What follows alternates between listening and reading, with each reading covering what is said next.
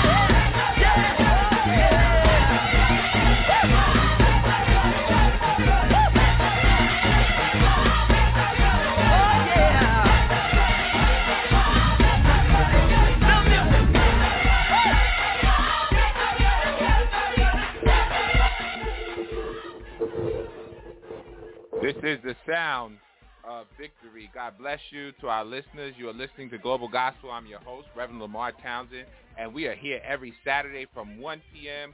until 2 p.m. Eastern Standard Time, sharing with you the good news. We want you to know that we do not own the rights to any of the music that you hear on today, but we pray that it is a blessing to you, and certainly that you receive the victory on today. We want you to tell your family, tell your friends, tell your neighbors to log on to www.blogtalkradio.com/global-gospel, and certainly let them know that we are here and we are live on the air.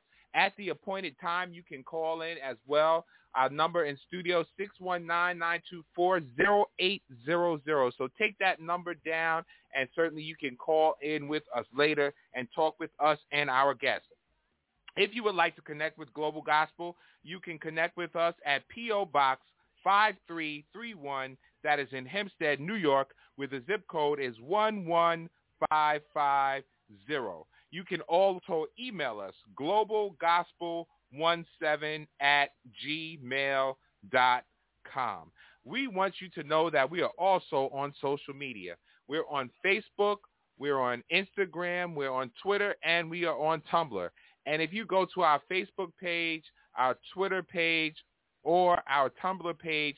There's a direct link to our episode. All you have to do is click on the embedded image, and it will take you directly to our episode. In addition to Blog Talk Radio, we are syndicated on Spotify, Apple iTunes, and Google Play. We are there for your listening any time of day or night because all of our shows are archived. Even this particular episode will be there for you to listen in, immediately following the show. So we thank you. We want to shout out our sponsors on today. Just to name a few, we want to shout out Abyssinia. We want to shout out the Nationwide Black Family Mediation Services, our sister Lois Glenn Carter. We want to shout out Malina's Factory. We want to shout out Third Lounge and Melanated Beards, Ryan Wilson. We want to shout out MPT Enterprise, Marlon Townsend. We want to shout out Nevaeh's Cake Creations, Natalie Townsend. Certainly, we want to shout out Honor Thy Sweets as well. And those are just a few of our sponsors. We also want to shout out Happy Healthy Functioning, Nicole Lawson. Those are a few of our sponsors. We thank God for you. For those that are listening in the north, the south, the east, the west, whatever country, state, or continent that you're in, we thank God for you. Thank God for the Norman family, for the Townsend family. Thank God for the Washington family, the Furman family, the Stevenson family, the Locke family, and the Bradell family, and all of those that are listening. I can't call you all, but if you leave a comment on our page, I will be sure to shout you out. Also, shout out to Abyssinia. We thank God for all of you. We do have a special guest in studio with us that we'll be sharing in a few minutes. For those that have tuned into Global Gospel for the first time, you may not know where our theme is, but our theme scripture is 2 Corinthians chapter 4, verse 3. But if our gospel be hid, it is hid to them that are lost. And we pray on today that you are inspired, enlightened, that you are touched, healed, delivered, saved, and set free, because the gospel is good news. It is the power of God unto salvation. It is for everybody. It is a comprehensive thing that meets every need in your life, whether it's financial, spiritual, or emotional. The gospel is here today to free you. The truth is here to free you. Jesus Christ is here to free you. We are going to take a break. This selection says Revolution, and after that, you will hear from our very special guest. You still have time to gather your friends and listeners. Stay tuned, and we will be right back with our special guest after this. For God shall wipe away every tear from their eye. Get ready for the revolution. What you say?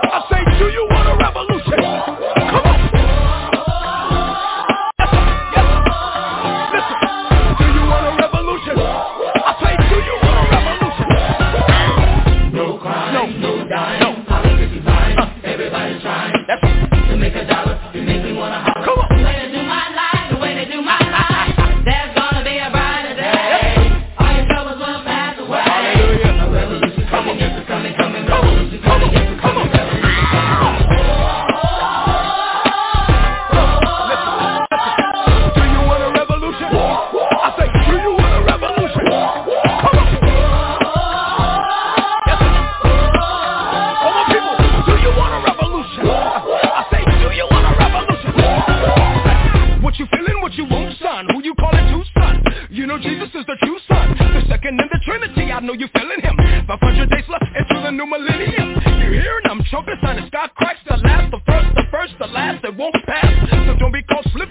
don't be tripping, bro, cause when I see him, I'm giving really roll. They say we move too much, we do too much, and if the step against us, then you lose too much. Ain't no stopping what we doing when the spirit is moving. Don't be hating what I'm doing, I'm the vessel he's using. Everywhere I be, they try to judge me, they try to shake me, they try to buzz me, but they can't break me, cause I'm down with Christ. Dog child of new nation, and we still alright, well alright. Yes, sir.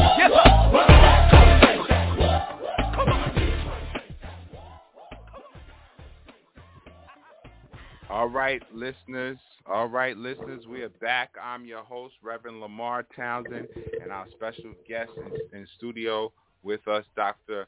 Umar Johnson. And just to say a few things about him, he's a doctor of clinical psychology and a certified school psychologist who is considered an expert on the education and mental health of African and African-American children.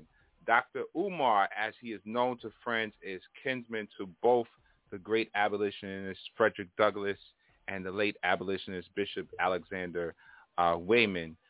He is a former minister of education for the Honorable Marcus Garvey, UNIA, ACL, and a direct descendant of formerly enslaved Civil War veterans who served in the 9th and 19th Regiments of the United States Colored Troops of Maryland. And so there's so much that I could say about him, and I could go on and on, but I will not, and I will let him introduce himself. Good afternoon, Dr. Umar. How are you? Peace and Pan-Africanism. Thanks for having me on the show. Well, we thank you as well for taking time out of your very busy schedule to share with our listeners Global Gospel around the world. So how are things with you? Tell us a little bit about yourself that I didn't say and how you started on this journey. I think you said most of it. I started on this journey during my elementary school days, North Philadelphia, Mead Elementary School. We had a Black history class in the 4th and the 5th grade. That was my introduction to consciousness. During those same 2 years, there was also a Black history oratorical contest, which I entered, and I won first place both years. And I never stopped raising the consciousness, and I never closed my mouth since then.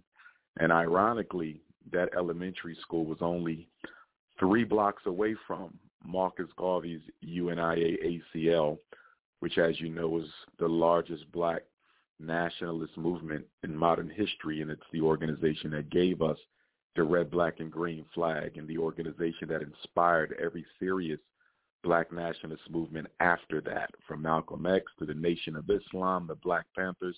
There's no organization that did not drink from the great fountain of wisdom and organization Marcus Garvey built. And so my road through Black consciousness and public speaking began in my North Philadelphia neighborhood with 2 institutions that were only separated by 3 blocks, Mead Elementary School and Marcus Garvey's UNIA. Wow, that's a pretty colorful introduction to this journey. And so from there, from after receiving your own education, certainly you ventured off into the field of education as a profession yourself, correct? Yes, indeed. I'm also a certified school principal, former school principal, and former school assistant principal. And right now, the most important project that I'm working on amongst many is the renovating of the Frederick Douglass and Marcus Garvey Academy in Wilmington, Delaware. 4 beautiful buildings, which includes 2 gyms and 2 schools in Wilmington, Delaware, which we purchased in 2019. So it's been 3 years, and we have been doing all we can to get those buildings renovated. We will be having our 2nd annual FDMG Family Festival this coming September the 10th. So we want to invite you and your entire listening audience to Wilmington, Delaware to celebrate with us on September 10th as we prepare to open up the doors of FDMG.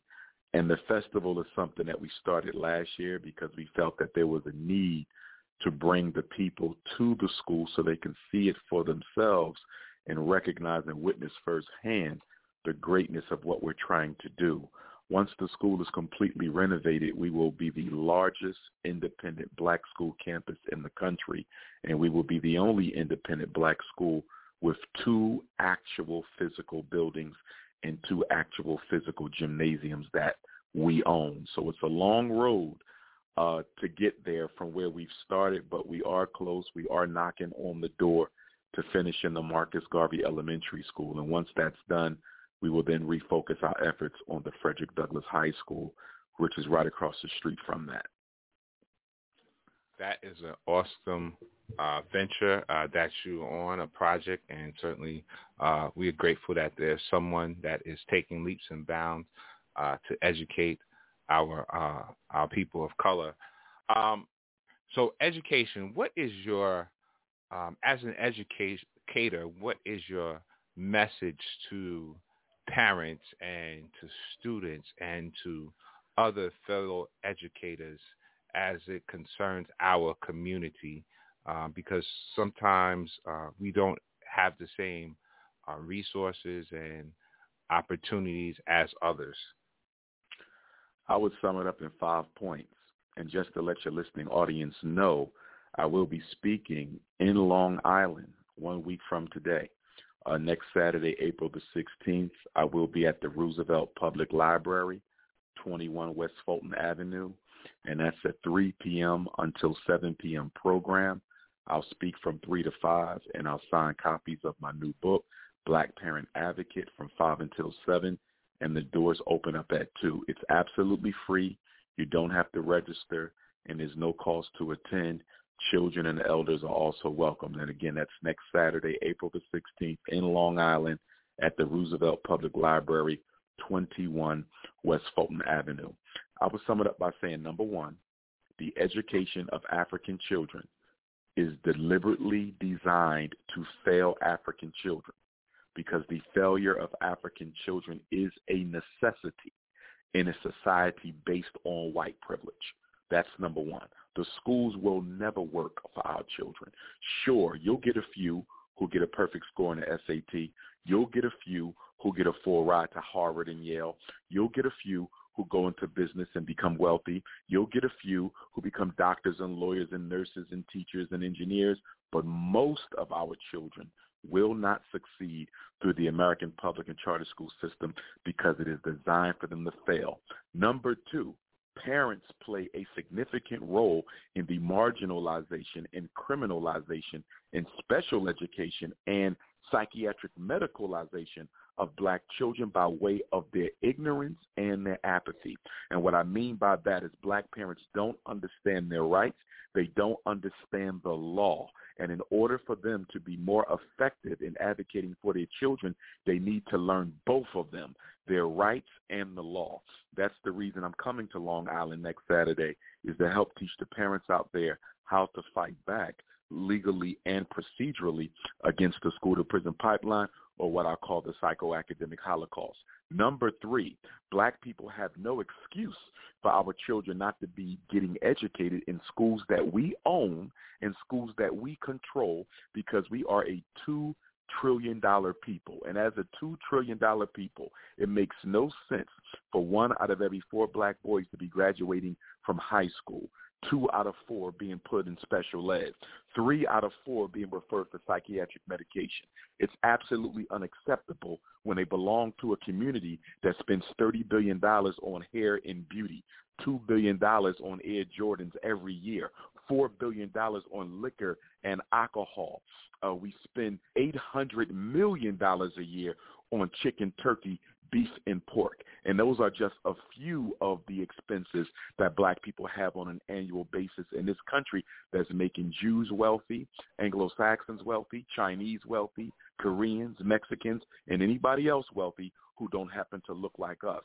So if we want to stop this problem, we have to build our own schools. That's why we're building FDMG. Number four, parents need to learn how to just say no. Just say no to the special education evaluation. Just say no to the special education service. Just say no to the ADHD evaluation, and just say no to ADHD medication. If our parents would only get as tough with these educators inside these schools, as we can get tough with each other on the street, then a lot of our children would not be languishing right now in what I call special education jail and ADHD incarceration. Those are your children, and it is your job to fight for their best interests. Stop letting white people convince you that your child needs special education and medication to get an education. And number 5, there will never be a true liberation for black people in this country until there is first a mental and a psychological liberation. If you do not liberate African people psychologically, there will be no political or economic liberation, which is to say, as long as we are comfortable having black boys miseducated by white women, we as a people will never be free. Okay. 5 points. That was serious. Those 5 points, and certainly we know that they can be expounded on any one of those. So all of these things are points that and are part of the school to prison pipeline. Now there may be somebody listening that is not familiar with that particular term, and so can you define that for us? What exactly? And which term is that? The school to prison pipeline. Yes, indeed. The school to prison pipeline, which I refer to as the psychoacademic Holocaust, is 6 stages that I have identified in my work being in the schools over the past 25 years as both an administrator and a school psychologist. And these 6 stages are miseducation, special education, psychiatric medication, juvenile incarceration, psychological frustration and alienation, premature extermination. So when you talk about miseducation, it's important that people understand that the schools are designed to fail on purpose. It is not simply a side effect of poverty. It is not simply a side effect of a fatherless home. It's not simply a side effect of an unmarried mother or gangster rap or too much football or too much video games. And I say that why? Because even if we control for income and education of the parent, even if we control for occupation or residential address of the parent, black boys in a highly astute neighborhood with parents who are doctors and lawyers are still suffering the same types of issues inside of America's public and charter schools as are black boys who may come from a single mother, live with a single mother who's on public assistance. So even when you control for income and education, the psychoacademic Holocaust continues. So as I said in my opening, schools must fail to protect privilege for white boys and girls. As long as America is a racist country, and it is and shall forever be, the public schools will fail black kids to guarantee white children a better opportunity in life. Then we move to special education. This monster that the United States Congress created in 1975 when they passed the Education for All Handicapped Children Act, EHCA, which says any child with a disability can get a special education. Now, on the surface, that sounds good. What's wrong with giving children who are blind or deaf or have brain injuries or speech and language problem or are autistic or orthopedically impaired? What's wrong with giving a disabled child a special education? Nothing's wrong with that on the surface. However, when you're black, the same law that protects white kids will be used to destroy black children. And so here we are, 46 years of federal special ed in this country, and they have used the learning disability as a noose around a black boy's neck. They have used intellectual disability as a noose around the black boy's neck. They have used emotional disturbance as a noose around the black boy's neck.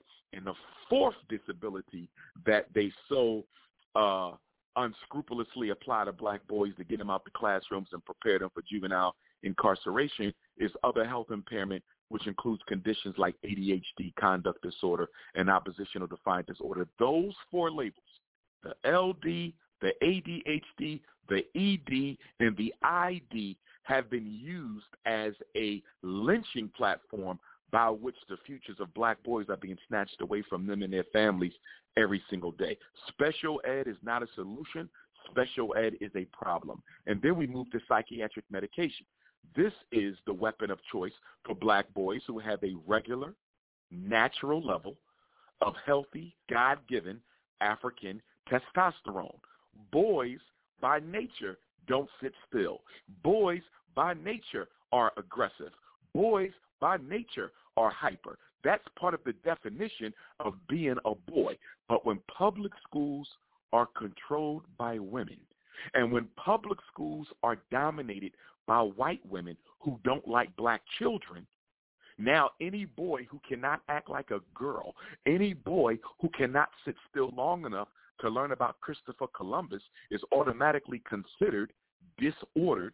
Their parents, who don't know their rights, are told that you have to go and get him evaluated for ADHD, ODD, or a conduct disorder, and you have to come back with some medication, and if you don't, he will be denied his education. Now, what parents don't understand, but they will know now because I'm speaking on it, and I'm going to speak on it more Saturday at the Roosevelt Public Library, and that is no school can deny your child a right to educate because you refused to medicate. Let me say that one more time. No school can deny your child a right to educate just because you refused to medicate.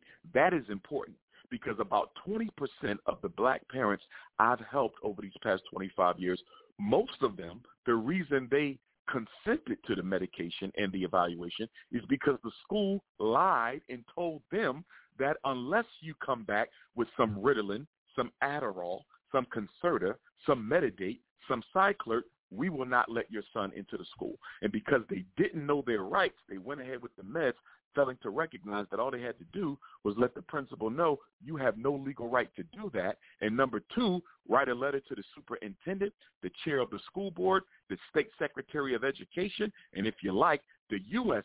Secretary of Education, as well as the United States Department of Education Office of Civil Rights, letting them know that you got schools out here lying to parents, threatening to expel their children for failure to medicate. It is illegal, but they do it every day in the black ghetto. And then after we deal with psychiatric medication, we go to juvenile incarceration. This initiates the school-to-prison pipeline. And it is important for your listening audience to understand that the public school, more than the city police, this is important. This is critically important for us to understand. The public school, more than the city police department, is quickly becoming the fastest growing source for new referrals of children into the juvenile detention center. The schools are getting more children arrested than the police are.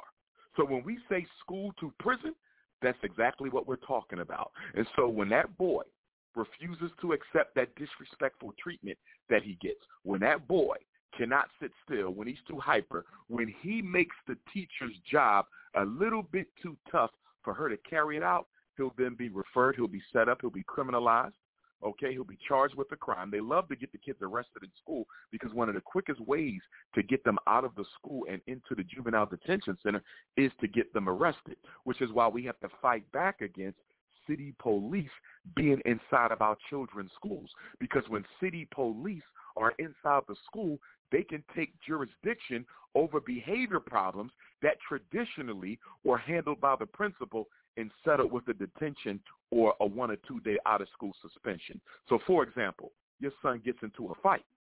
A fight might get you a 2-3 day suspension. Well, guess what? There's city police in that school. So when the city police tell the two boys to knock it off and they don't, now they have just violated the law because they disobeyed the order of a police officer. He's now getting handcuffs put on, and because he was arrested and escorted out of the school can now require, the school district can now require that he cannot come back into school because he was arrested, even though he was arrested for something that should have never been an arrestable offense. He should have never been handcuffed for fighting. Kids fight every day. It's a part of growing up. It's how we learn social skills and conflict resolution skills. So now he cannot come back to school. In some school districts, he can't come back to school ever. He's going to have to get his GED or settle for a twilight evening program, which are so poorly constructed and so poorly managed that most of our boys and girls never graduate from the situation at all. And that's why the miseducation actually sets up for juvenile incarceration, which takes us to stage 5 or 6, psychological frustration and alienation. You have this black boy, and increasingly you have these black girls who are miseducated, special educated, medicated, juvenile incarcerated. Now they're told they can't go back to school, or they got to go to a disciplined school where they got to fight every day on their way to school, in school, and on their way back home. And so now they've given up. They're smoking weed. They're on perks. They're on meth. They're part of the opioid crisis. They're running away. They're joining gangs. They're selling dope. They're hustling credit cards. They're getting pregnant. They're catching sexually transmitted infections. And the list goes on. All of these problems began in the school system. And unfortunately, if we don't save them soon enough, stage 5 turns into stage 6. And that's premature extermination. And I don't have to tell you about how many black men and women, especially young ones, who are out here running amok in our cities, killing each other out of stress, frustration, and economic desperation, none of which could have taken place had the schools not failed them and had their community not failed them. I want to say this, that the white and the black community are in a relationship to destroy every black child in this country. The school district intentionally fails them, and then the black community does nothing about it. So whereas the white power structure is guilty of commission, the black community is guilty of omission, letting them have their way with our children, and we're not doing nothing about it. You can't name a church. You can't name an elected official. You can't name a civil rights organization. You can't name a community grassroots organization in this country who's at the forefront of trying to fight to fix these schools without also trying to get a check from the school district they're fighting. Wow. That was a lot. Listeners, I hope you had your pen and paper down or your tablet. Miseducation, special education, psychiatric medication, juvenile incarceration, psychological frustration, and premature extermination. And certainly all of these things, one thing leads to another. And behind all of these points, somebody's making money. I'm sure you'd agree, Dr. Umar. The whole thing is a hustle, my brother. The whole thing is a hustle. Let's start with special ed. Well, no, let's start with miseducation. One of the reasons the schools don't get better is because the financial incentive is to get worse. The financial incentive is to get worse. If you are a struggling inner city school, a struggling black public school, guess what? If you're doing well, you can go after some private grants. There's even some state funds out there. But guess what? Most of the money is earmarked for the struggling schools. So there's no incentive for principals to raise the test scores. There's no incentive for the principals to increase report card grades because the money that's available, most of it is for the delinquency. It's for the low test scores. It's for the truancy. It's for the uninvolved parents. So the money is in the problem. The money is not in the solution. So then we move to special ed, even more money. In fact, the notorious B.I.G. song, More Money, More Problems, nothing could be a greater metaphor than the psychoacademic Holocaust, because the more problems that exist, the more money you will get. So more money, more problems is the reality for black children in America's public and charter school system. And I say those two words together because charter schools are public schools. They are alternative public schools. They are not private. They are not parochial. They are not independent. They are public. And so with the special ed system, what you have is an even bigger hustle, because every time I evaluate a kid and I classify them with one of these special ed disabilities, the school's money for that child just doubled up. Let me say it one more time. When your child is admitted, qualified, evaluated, labeled, and placed in special ed, the school just doubled the amount of money that they get for that child. Special ed kids are worth twice as much money as the regular children. So let's say you got a second-grade black boy, and for whatever reason, you made the ridiculous decision of letting a 7-year-old get tested for a reading disability, a math disability, an intellectual disability, or an emotional disability. Ridiculous decision, okay, because no black child should be getting tested for special ed beneath the 4th grade at all, ever, unless it is for blindness, deafness, brain injuries, orthopedic impairments, or a severe case of autism. You should not be letting your child get tested that young. Why? Because you cannot ascertain whether or not this child really has this disability when they are that young. So what you should do is exercise caution and restraint.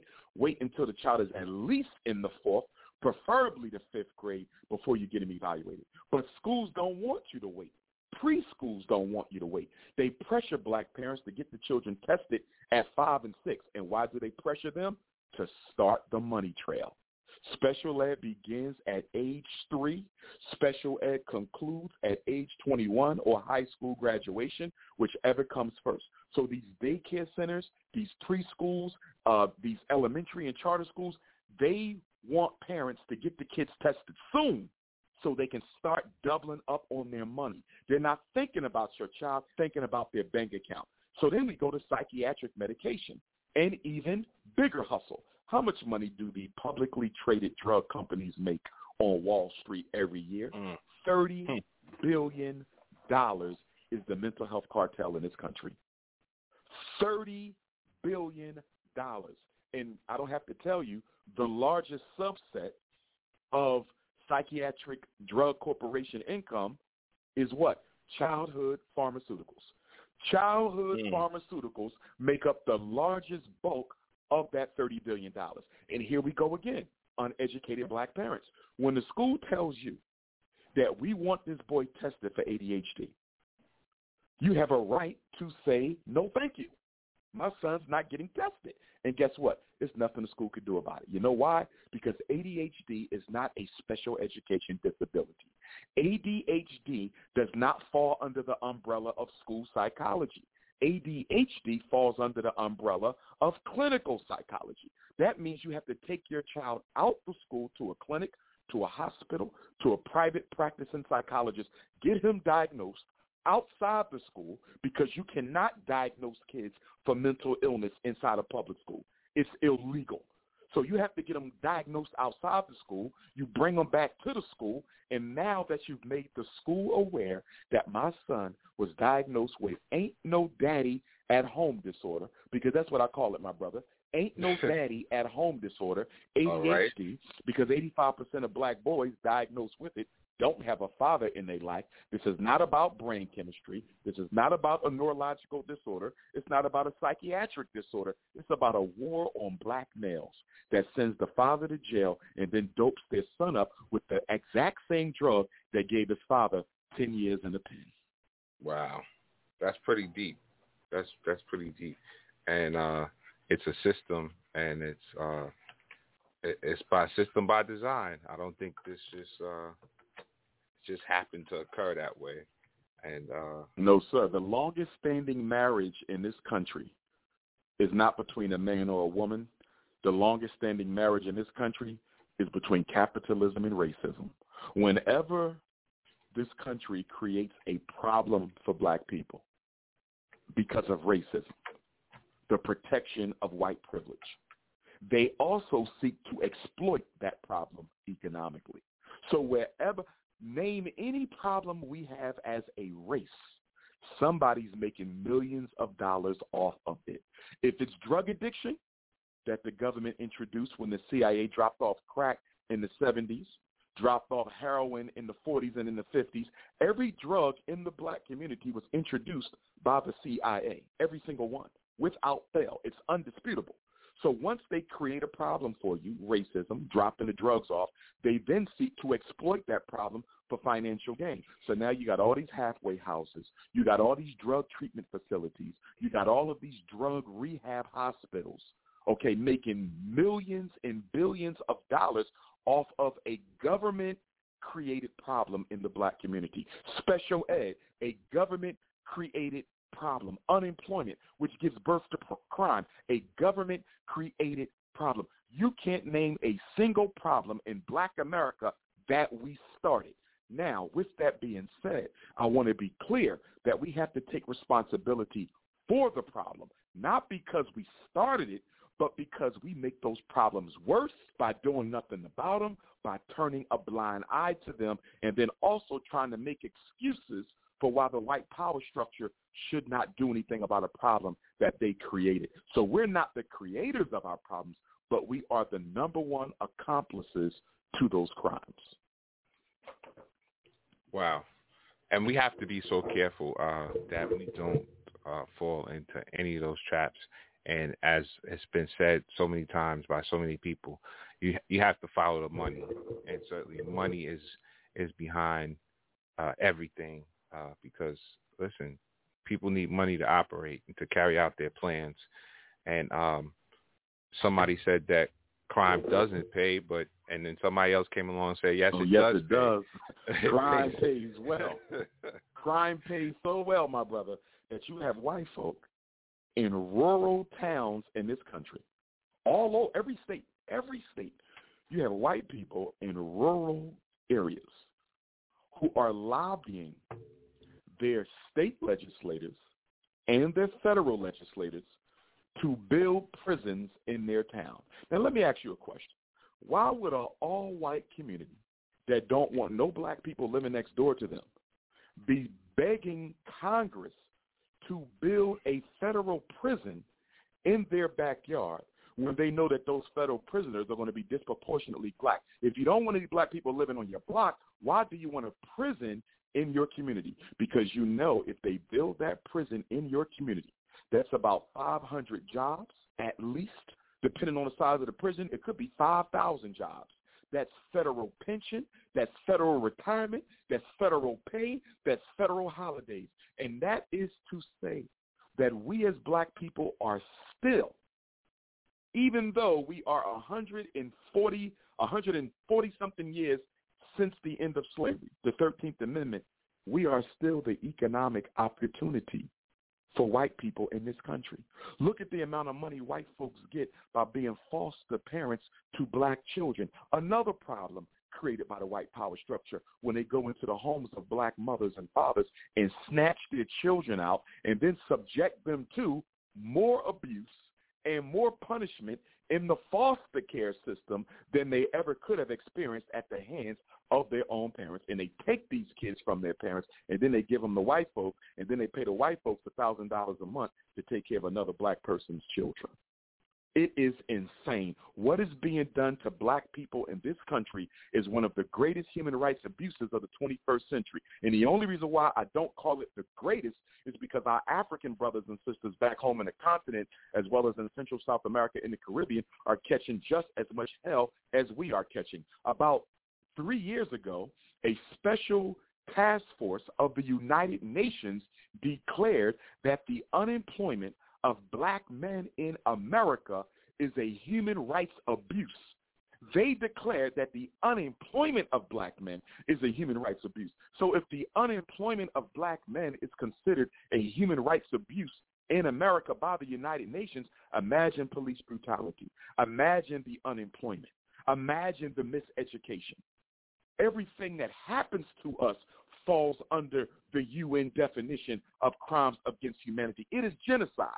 America is guilty of carrying out genocide against black folks. So then here's the next question. Why don't we have a collective of black lawyers who are arguing at the level of the World Court and at the level of the United Nations that America needs to be charged with crimes against humanity for its treatment of black folks? And I'll tell you why we don't have that. Number one, we're too scared, because that's the exact reason that Brother Malcolm El Hajj Malik El Shabazz, whose birthday we celebrate next month. That's why he was murdered, because Malcolm wanted to sue America for human rights abuses, and they didn't want to get embarrassed, so they had to kill Malcolm. Okay, here we are 50 years after Malcolm, and we still haven't taken this country to court for human rights abuses against black folk because we're too scared, number one. And number two, my brother, most of us suffer from a complex of psychological homelessness. Black people have a psychological homelessness issue, which stems from the fact that we hate being black, we hate being African, we do not want to be reminded about who we come from. Some of us are so full of hate that we are literally making up new racial identities out of thin air, claiming we're this, that, and something else when we're not, okay? And because we are so dependent emotionally and psychologically on white folks to validate our existence, most of us would never, ever stand up and say, I am not an American. I am a victim of Americanism. We won't do that because our psychological homelessness, our insecurity about knowing deep down inside we are not, nor will we ever be American, we will never seek to take this country to task at the world court level. And in order to sue America, you have to step away from your so-called citizenship and declare that you are a prisoner of war. Wow. Well, that's a lot to digest, and certainly we hope that our listeners have digested at least a small portion of that. I do want to give this opportunity for people to call in before our time runs out. Our number in studio, 619-924-0800, 619-924-0800. You do have an opportunity to call in. While we're giving you that opportunity, just a few minutes to get that together, you are author of several books, and can you just run those books by us and tell us how we can obtain a copy of those books? Yes, sir. The first book, entitled Psychoacademic Holocaust, Special Education and ADHD Wars Against Black Boys, that book is currently out of print, because I'm working on the second edition, which will be the same book with a few extra chapters just to keep the information relevant and current. So hopefully that book will come out sometime this summer. Right now, we have the Black Parent Advocate, The Art of War for Dealing with America's Public and Charter Schools. That book can be purchased for brothers and sisters in the New York area next Saturday at Roosevelt Public Library for the 3 to 7 p.m. program, and that's 21 West Fulton Avenue. It can also be purchased at any of my other upcoming events. I'll be in Albany, Georgia on April the 30th and May 1st. I'll be in Detroit, Michigan on Sunday, April the 24th, and I have some other upcoming events as well. I'll be in Waxahachie, Texas. In June, I'll be in Atlanta at Olympic Centennial Park on Juneteenth. I'll be in Kansas City on June 18th.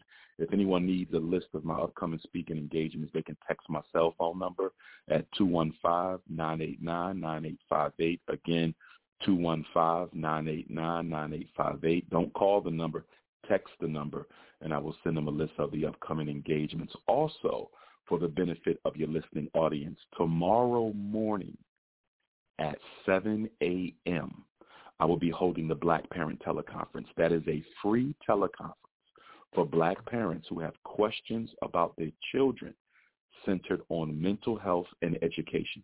So if there's anybody listening right now, or if there's anybody listening who knows someone who should be listening, who's going through something with the school, whether they want to put the kid on medicine, they want to kick them out, they want them in special ed, or they misdiagnosed them for autism, or the child is not getting what they need in special ed, they're dealing with racism, whatever the case may be, they want to hold your child back, transfer them out. Any issue involving education and mental health, black parents can call in tomorrow morning from 7 a.m. until 9 a.m. I hold the conference simultaneously on Instagram Live and Facebook Live. So people can tune in to my Instagram, Dr. Umar Johnson, or my Facebook, Dr. Umar Ifatunde, and they can actually watch the questions come in, and they can watch me give answers to the parents. And if they have a question of their own, the instruction is to text my cell number, the same number I gave you, beginning at 7 a.m. tomorrow. Do not text me before then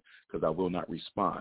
Beginning at 7 a.m. tomorrow when we start the call, if you text 215-989-9858, all I need is your name and your city, your first name and the city and state you're in, and I will call you in order of the text messages that I receive, and I will call you and put you on speakerphone, and you will ask your question so everybody on Facebook and Instagram can hear it, and you will also hear the answer simultaneously with the viewers on Facebook and Instagram. So, again, that's tomorrow, Sunday morning, 7 a.m. to 9 a.m. Eastern Standard Time, Dr. Umar's Black Parent Teleconference, 215-989-9858. All right, ladies and gentlemen, you have heard the upcoming itinerary of Dr. Umar Johnson, as well as his websites and how you can get in contact with him. You still have time to call in, 619-924-0800. I believe I have a caller. Caller, are you there? Would you like to say something? Hello, how y'all doing? Good. How are you? Peace. All right. Yeah, Dr. Umar Johnson, I was wondering, you have a timetable. School will be open. I know you say you had to deal with the HVAC or whatnot, dealing with HVAC technicians. Can you give me a timetable, if possible? There's no timetable. I can't give a timetable because I don't control our destiny as it relates to the completion of the work. We're only as good as the contractors we can find to do the work, who are licensed in both Delaware as well as in the city of Wilmington. That in there lies our biggest challenge. Not only must you be licensed in the state of Delaware, you must also be licensed in the city of Wilmington. They require their own license in addition to the state. And because Delaware is the second smallest state in the country, we're kind of limited with who we can actually work with. There have been brothers and sisters who have reached out to me from around the country, but none of them have gotten their paperwork changed over to Delaware. It doesn't matter if you're licensed in New York or Maryland or Chicago. Until you contact License and Inspections for the city of Wilmington and apply to have your license changed over and take that test that they want to give you and get a new license, you are of almost no use to us. You have to be licensed in that city in order for you to work on the schools. So with that being said, it has been a very slow road, frustrating even. We don't have a lot of work that has to be done. After 3 years, that elementary school should have been renovated at this time. But that's what you're dealing with when you're dealing with Black folks. A lot of us are not as committed to building an independent reality as we claim we are. Before we purchased the school in 2019, there were people all over social networks saying that once the school was renovated, they would get their paperwork switched over to Wilmington and that they would voluntarily offer their services for free. We haven't had a single soul, not a single soul, come forward to volunteer for free and with the paperwork that was necessary. So all of that was a bunch of smoke and mirrors. But we are still optimistic. We're moving forward. We understand nothing important comes easy. So this is just a test from the Most High and from the ancestors for me to prove that I'm very serious about what I'm trying to do. So whether the school is done in 6 months or 6 years, it really doesn't matter to me. I'm going to stay the course until the Lord gives me a victory. All right. Thank you.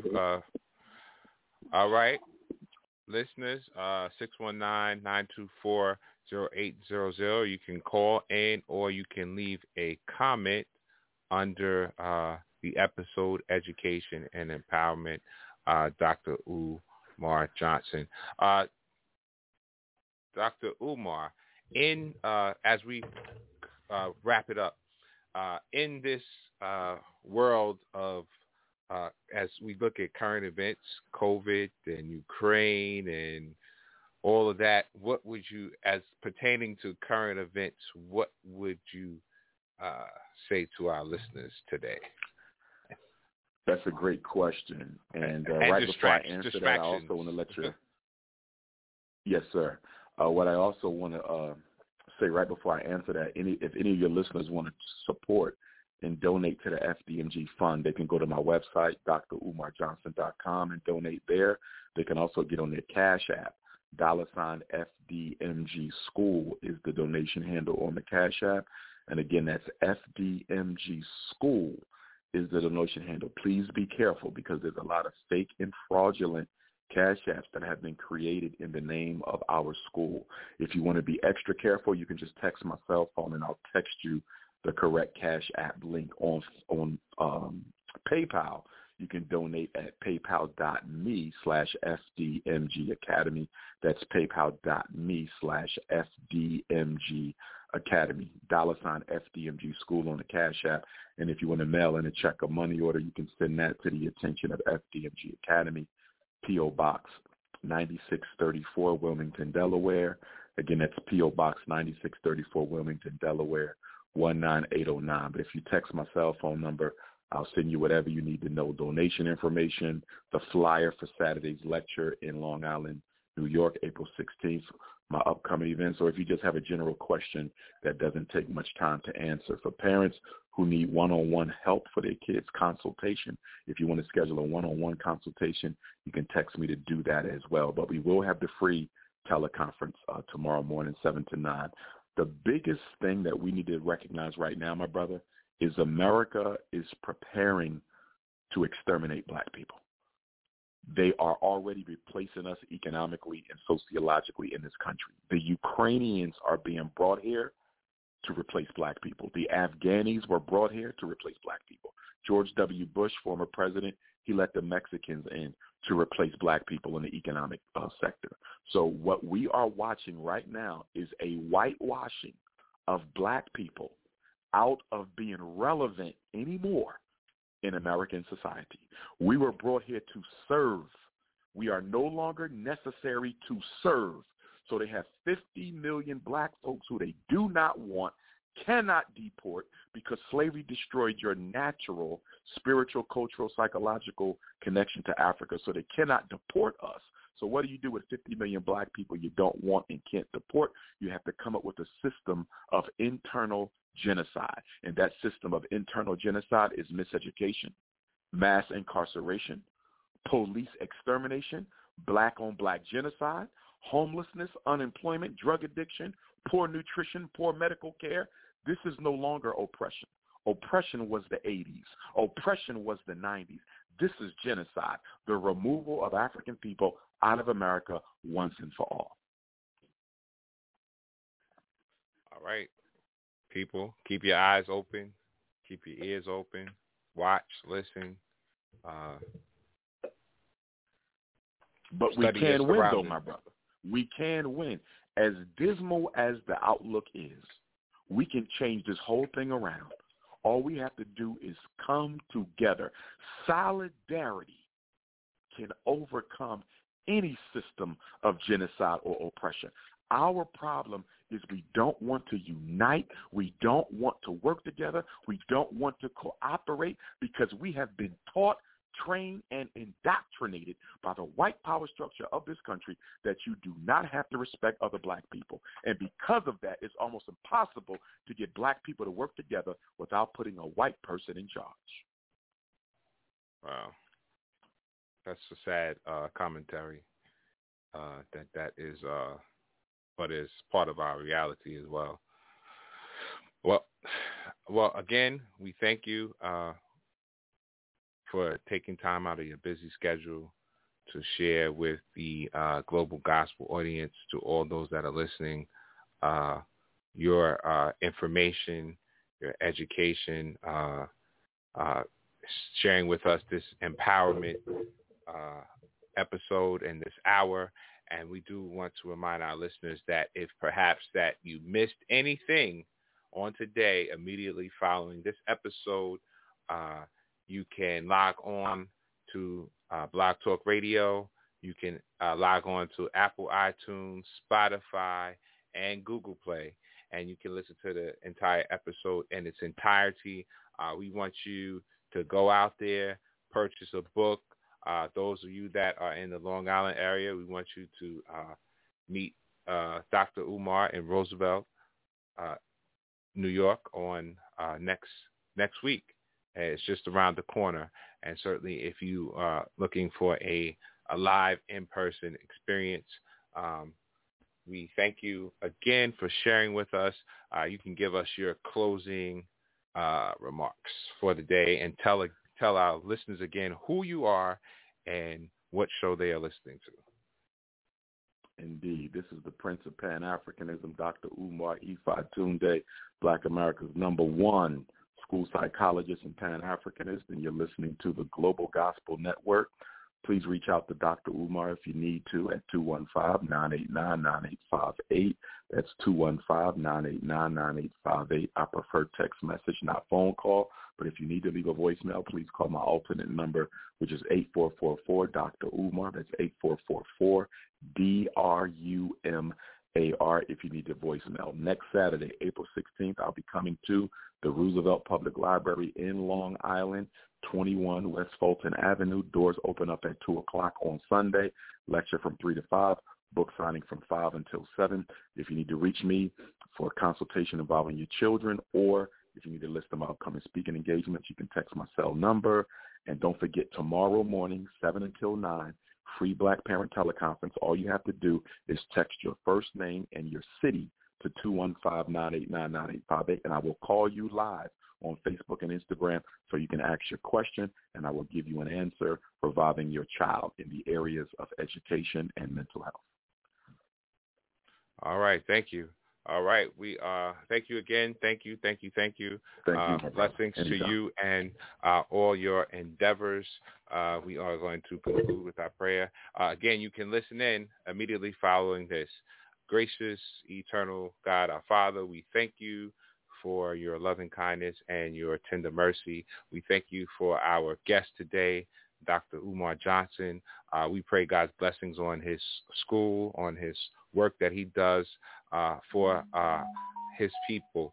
We thank you for all things. For everyone that's listening, we pray that someone was encouraged and inspired by what we heard on today. This is our prayer in Jesus' name. Amen. You have been listening to Global Gospel. I'm your host, Reverend Lamar Townsend. This week, we declare a week of blessings. You have no idea what God has brought me out of. You can't even tell when you look at me. I've been in a season of miracles.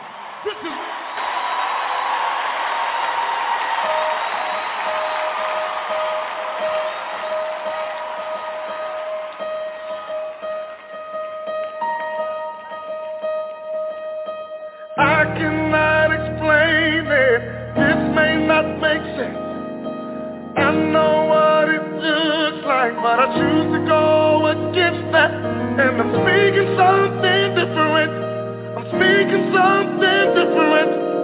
Claiming something different. Expecting something different. Said, I cannot explain it. This may not make sense. I know what it looks like, but I choose to go I'm speaking something different. I'm claiming something different. Find somebody near you and tell them this. This week will be a week for miracles. Tell them this week will be a week for miracles. Tell them this week will be a week for miracles. Miracles.